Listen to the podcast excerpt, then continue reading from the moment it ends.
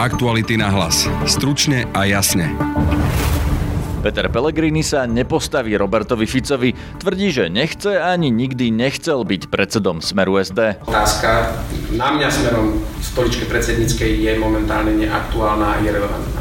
Smer však potrebuje zmeny, hovorí jeho podpredseda Peter Žiga. Samozrejme aj nosiči sa musia obmieniať. Je to úplne štandardné, každá strana to robí a Smer nemôže zaostávať. V dnešnom podcaste vám prinášame aj rozhovor s predsedom Progresívneho Slovenska Michalom Trubanom, najmä o Andrejovi Kiskovi a jeho novej strane. Mňa to samého prekvapilo, ako tvrdý slovník zvolil, ale napriek tomu sa vieme baviť ďalej. Pýtali sme sa ho aj na spojenie PS s týmom prezidentky Zuzany Čaputovej, na súboj o líderskú pozíciu v PS spolu, či na podnikanie Ivana Štefunka. Počúvate podcast Aktuality na hlas, moje meno je Peter Hanák.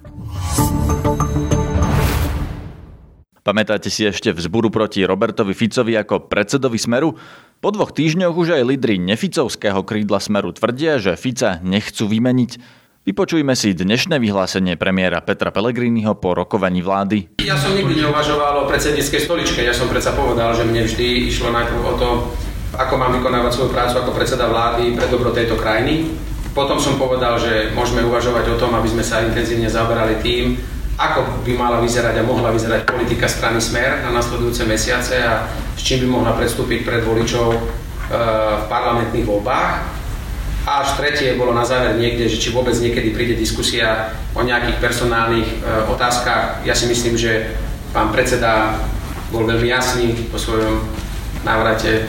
Povedal, že sa neplánuje nejaký personálny snem a mieni ako predseda vlády doviesť stranu do nasledujúcich volieb, preto otázka na mňa smerom po stoličke predsedníckej je momentálne neaktuálna a irrelevantná. Možno sa teda opýtam inak, robí Smer dosť pre zmenu nejakú, lebo Smer naozaj po prvýkrát po 15 rokoch skončil druhý vo voľbách a doteraz nebol ani predsedníctvo strany. Nemal by byť Smer, aspoň podľa vás osobne, aktívnejší v tom riešení? Naozaj ja nechcem, aby sme na to sa nepatrí, aby sme si odkazovali cez médiá. My sme sa stretli aj včera na poslaneckom klube, kde sme hovorili aj o tom, ako budeme pristupovať k jednotlivým bodom, ktoré sú na programe Národnej rady. A ja som rád, že začala diskusia po regiónoch, a ja očakávam naozaj, že tak ako to teraz vždy, budeme vedieť sa spolu stretnúť na ušom vedení, potom nastade na predsedníctve a využijeme to leto tak, ako sme si povedali na to, aby sme nastavili ten nový program a novú politiku strany Smer. Ja si myslím, že jeseň a september je podľa mňa vhodné obdobie a asi každá politická strana sa od jesene bude snažiť seba prezentovať a predstaviť ľuďom svoj program, aby ich zaujala tak, aby bola v marci 2020, respektíve koncom februára v deň volieb úspešná. Zmierlivejšie pred novinármi vystupuje aj podpredseda strany a minister hospodárstva Peter Žiga. Medzi inými novinármi na úrade vlády sa ho pýtal najmä redaktor TV Markíza Viktor Serebriakov. Tá diskusia začala a myslím si, že je vedená v tejto chvíli na úrovni vedenia. Predsedníctvo zásadne určite v dohľadnej dobe, ale ja mám pocit, že je potrebné nejaké formálne zasadnutie predsedníctva. Asi predsedníctvo by už malo mať jasný názor na veci a aj smerom do štruktúr, aj smerom k verejnosti už potom formovať to jednotné stanovisko, ako som to naznačoval aj minule, aj teraz vám to hovorím, že e, možno, že nie je e, niečo potrebné šiť byť horúcou hlov, ale skôr porozmýšľať, prísť s obsahom, prísť s formou, prísť s osobami a obsadením. To by som si, že až kým bude toto jasné a kým bude mať čo predsedníctvo prerokúvať alebo prerokovať, tak e, potom k tomu dôjde. Potrebuje teda smer urobiť nejaké zmeny? Ale hovoríme stále, že politika sa vyvíja a asi sa používajú iné výrazové prostriedky, ako sa používali pred 20 rokmi a samozrejme aj nosiči e, sa musia obmieniať a je to úplne štandardné, každá strana to robí a smer nemôže zaostávať a pokiaľ my máme našu volickú základňu v nejakej štruktúre, tak ju musíme oslovovať a musíme ju oslovovať prirodzenými prostriedkami. A to je o tom. Niektoré strany menia aj predsedov. Prišiel čas, aby smer vymenil predsedu? E, v tejto chvíli to vôbec nie je o tom diskusia. Či bol by pán Pelegrini dobrým predsedom? Neskúšajte ma. E, ja vám hovorím tak, ako vám to hovorím. Diskusia o tom nie je. Ako náhle začne, tak o tom budete informovaní. Hovorí sa, že pán predsedovia, teda pán Pelegrini a pán Fico spolu ani nekomunikujú poriadne, že komunikujú cez členov. Všimli ste si aj vy niečo takéto? E, ja mám pocit, že včera diskutovali na klube spoločne. To viete, to sú také jedna pani povedala správy a informácie. Nemám dôvod sa k tomu vyjadrovať. Premiér hovoril, že niekoľko týždňov ani netelefonovali. Tak dva týždne bol pán predseda mimo krajiny, alebo bol na dovolenke.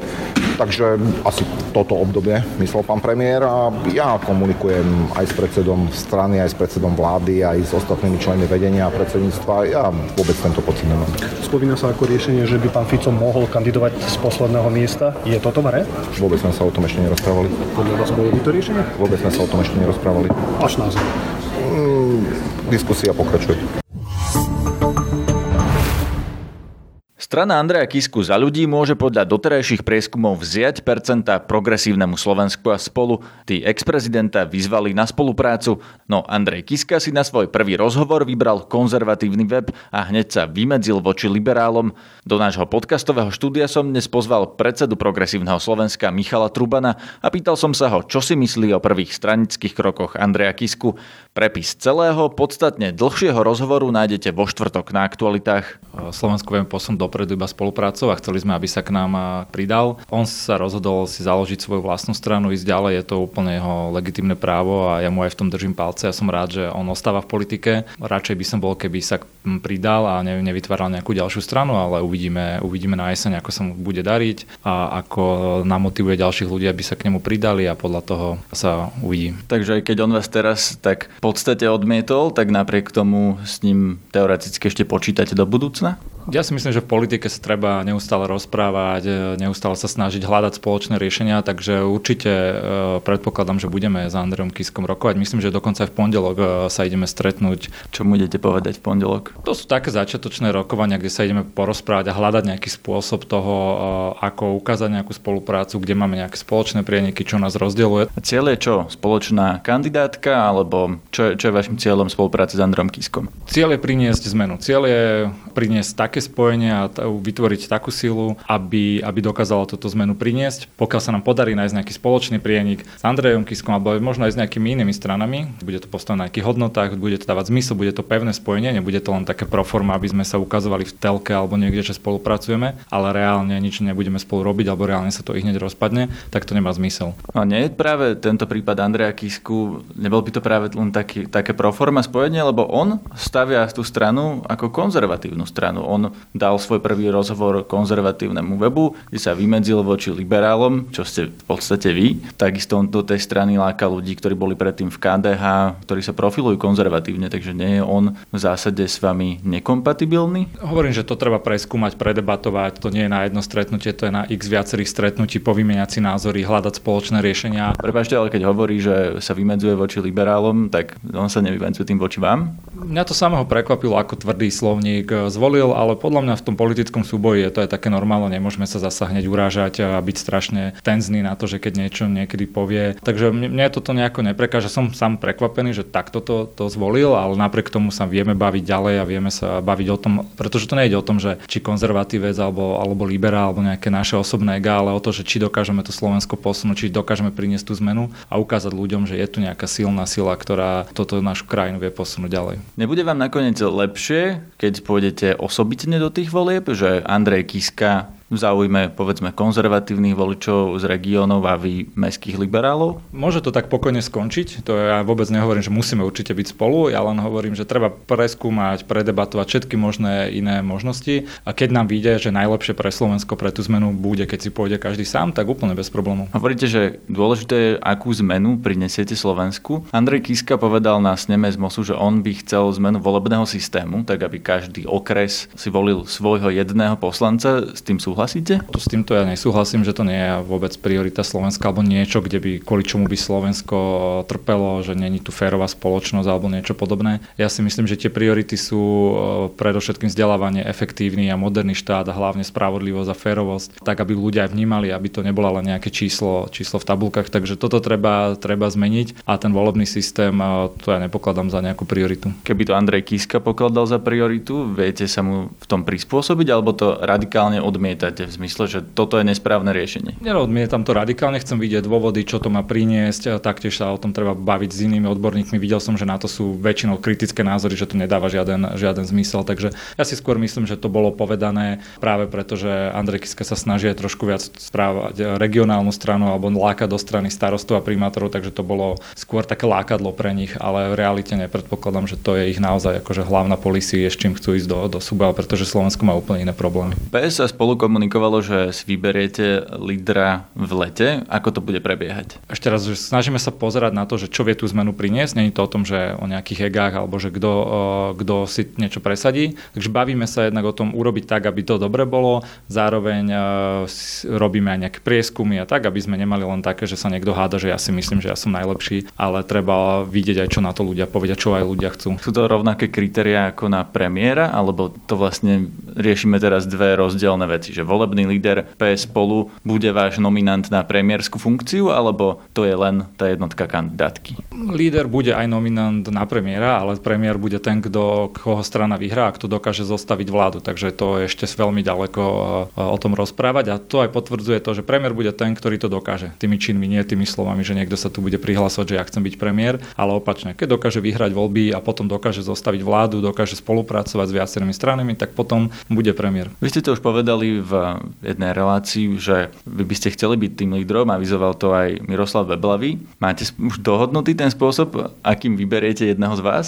E, spôsob máme dohodnutý. Hovorím, že teraz je to v nejakej polke, dajme tomu, toho procesu, preto ja nechcem do toho nejako rozprávať. No, že... Rozumiem, ale to bude primárky, alebo ako by, by vôbec mohli byť primárky medzi dvomi stranami? Nebudú to primárky, je to na tom, je to na také aj spoločnej dohode, pred dohode nás dvoch, aj, aj obidvoch strán, že určite chceme vybrať, aby tá zmena mohla, aby bola možná. Čiže my si to chceme aj nejakým spôsobom namerať, ale zároveň aj dohodnúť sa na tom, že čo, čo budú tie funkcie lídra, čo budú funkcie toho druhého človeka. Keď sa človek pozrie na vás a Miroslava Beblavého, tak je zjavné, že vy ste v politike nováčik. Miroslav Beblavý prešiel už v podstate v tretej strane, bol dokonca štátnym tajomníkom, kedy si ešte za Zurindové vlády, takže má skúsenosti povedzme s riadením nejakého štátneho úradu. Vy nie? Nepovažujete to za nevýhodu práve v tom, že kto z vás by mal byť líder a premiér?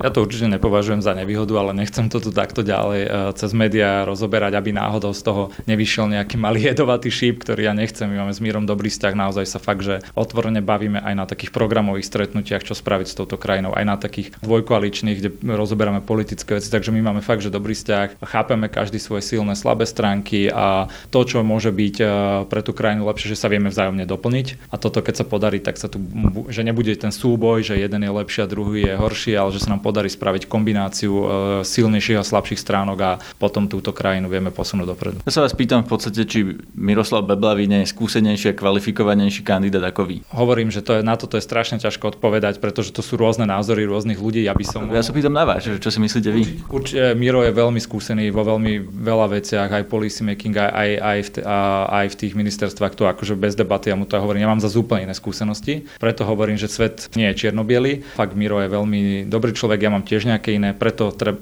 preto hľadáme toho lídra tak, aby sme vybrali kombináciu, ako tieto vlastnosti spojiť tak, aby sme boli ešte silnejší a nie slabší. Ako máte nastavenú komunikáciu s prezidentkou Zuzanou Čaputovou teraz po jej inaugurácii? Ja som sa s ňou ešte nerozprával, neviem, však máme na seba číslo, dovolím si povedať, že sme aj priatelia tým, že sme e, spolu boli aj v kampane, že sa poznáme dlhšie, ale nekomunikujeme nejak takto priamo, že by sme, že by sme nejako ovplyvňovali, by sa snažili ovplyvňovať e, jej jej úrad alebo niečo podobné, ale ona by to ani nedovolila. Ústava prezidentke nezakazuje byť straničkou, ona to ale v kampani povedala, že vystúpi z progresívneho Slovenska, urobila to, bude nezávislá nadstranická prezidentka, ale napriek tomu má v paláci poradcov, ktorí sú z vašej strany. Je tam pán Šimečka, ktorý je za vás, za vás europoslancom, ktorý je radi v zahraničnom politických otázkach. Pán Burger vám robil kampane, teraz prešiel k nej. Ste v kontakte s týmito ľuďmi, s, vlastne s jej najbližším tímom? Pán Šimečka je je zvolený europoslanec, takže on, je, ne, nemysl, on tam nerobí nejak na full time alebo niečo. Je, je, znova on bol s ňou dlho v kampani a majú voči sebe dôveru ohľadom zahranično-politických otázok, takže podľa mňa to je úplne, úplne v poriadku. Samozrejme, že tým, že aj pán Šimečka je člen aj podpredseda strany, takže my sa stretávame často. Verte tomu, že toto je podľa mňa jeden z najväčších štandardov, ako sa dokázala prezidentka odpojiť od strany, ako tu kedy bol. Ale nevyzerá to tak, lebo aj pán Pala napríklad je váš človek a tiež radí pani Čaputovej, pán Burger takisto. Pán Pala pokračuje v práci pre progresívne Slovensko? Pán Pala je členom progresívneho Slovenska a ešte myslím, že je člen aj rozhodcovskej komisie v rámci stanov, že taká funkcia, takže akože stretávame sa, je to znova nejaký priateľ, ale nemá nejaký full-timeový úvezok alebo čo. Tak ale je to váš straník, už druhý, ktorý je vlastne v poradnom týme Zuzany Čaputovej. Ešte sa opýtam na Martina Burgera. On vlastne bude pracovať teraz len pre Zuzanu Čaputovú alebo stále aj pre progresívne Slovensko? Uvidíme, ako dopadne pán eh, Burger, ale hovorím, že uh, ja viem, že do čoho ma chcete tlačiť, ako keby, že ten jej tým je tam celý, že progresívne Slovensko, ale naozaj, že my sa nejak nestretávame vôbec, pravidelne nekoordinujeme. Zuzana má samostatný vlastný tým, ide si samostatnú vlastnú ako keby nadstranickosť politiku a to je to podstatné. Takže toho pána Burgera ešte nemáte doriešeného? Ešte nie. Čo to znamená?